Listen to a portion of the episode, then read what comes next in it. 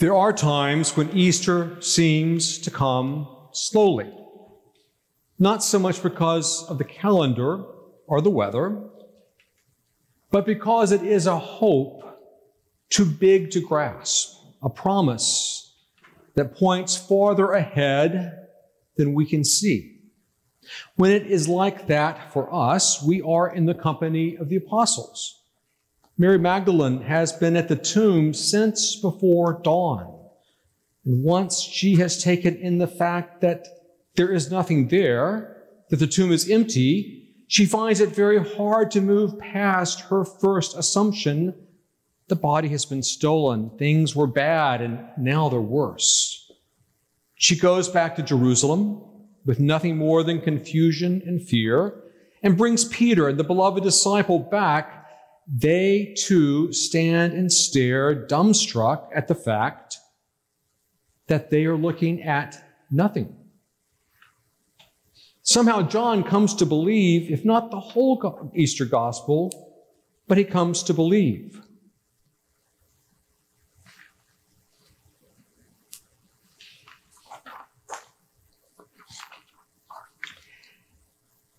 He sees that Jesus is not there. The grave clothes and the wrap bindings have been left in place.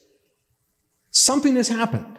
He just can't quite put it into words. It doesn't quite finish his questions. He saw and believed, but didn't understand. We understand that. Easter comes slowly and sometimes seems anticlimactic, never so much as when John writes, the disciples return to their own homes. Mary Magdalene stays in place, though, and once more she looks into the tomb, and this time there are angels. Angels who are almost impatient with her. Woman, why are you weeping?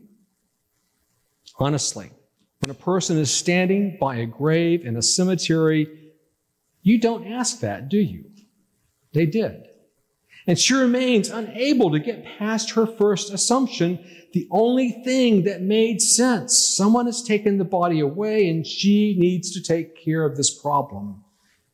If Easter asks you to believe more than seems possible, here is one person who will understand. Then she turns again and is confused once more. Grief and loss have so overwhelmed her that when she sees Jesus, she only sees him within the limited, closed reality of what she knew. This must be the gardener, the one who has done what seems to be the most likely thing to have happened. And even when he asks her whom she seeks, she still can't get past her assumption of what must have happened. Maybe there are times when we see Jesus with our own assumptions and not in the full truth of who he is. We place him, but within our own preformed worldview. It is easy to place Jesus where we expect or even want him, and that might be a starting place. But it doesn't get us to the fullness of the gospel. Easter comes slowly when it asks us to believe in grace that can change our lives, forgiveness and reconciliation where there is shame and brokenness, hope in a broken world that is, carries a burden of grief. That is a lot to believe.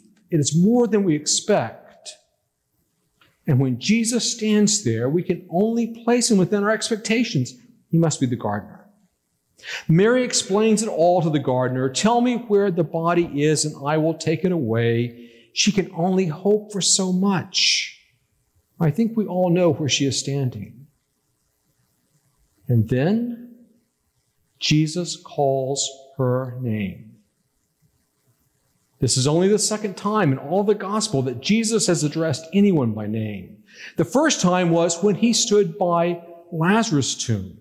And there, with a voice of authority, he said, Lazarus, come out. Now, with gentleness that lets this weeping woman know that he knows her and that in turn lets her recognize who stands before her. He calls her name with love. Mary, he says.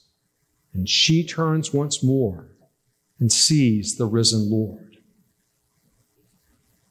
Easter comes on its own schedule each year, the first Sunday after the first full moon after the spring equinox. But more importantly, Easter comes to each one of us when beyond all we have learned to expect, beyond the little we have learned to expect, we hear Jesus call our name, the one who knows us and who loves us even as his grace transforms us. We know him when we realize how well he knows us and how deeply he loves us. The tomb is empty because God has acted. It may come slowly for us, but God has acted, and Jesus stands before us. If you're still looking at an empty tomb with only a reasonable explanation, if you're still feeling that really you need to take care of the problem, there is an abounding grace. There is a hope that brings light in darkness, water into the desert, life into the midst of death. The risen Lord, in the midst of our limited hopes and relentless question, patiently asks us what we seek and lovingly calls our name. That is where Easter happens. The empty tomb is one thing, but the grace and the abounding love of God that transforms us, the hope that dries tears and strengthens us for service in this world, that is Christ's triumph over death and sin in and for us. Mary encountered the risen Lord in the garden. And she was sent once more running back into the city, back to the disciples who had gone back to their own homes. But she goes with clarity and with hope, commissioned to take her joy and let it grow in others. I have seen the Lord.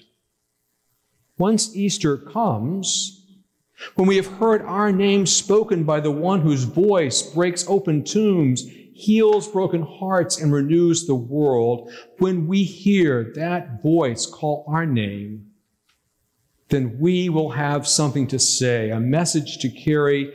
We don't have to spend any more time at the tomb.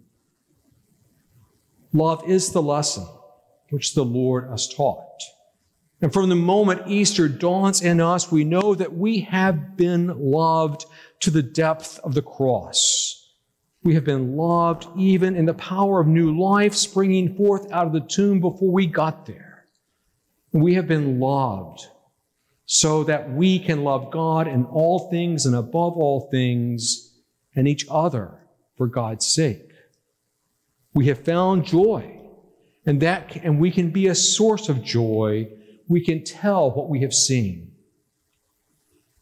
It is Easter. And so the light shines and hope abounds. May God bring each of us to that moment where we hear Christ call our name and know that love floods our lives and flows through us in grateful return to God and towards each other, even as He taught us.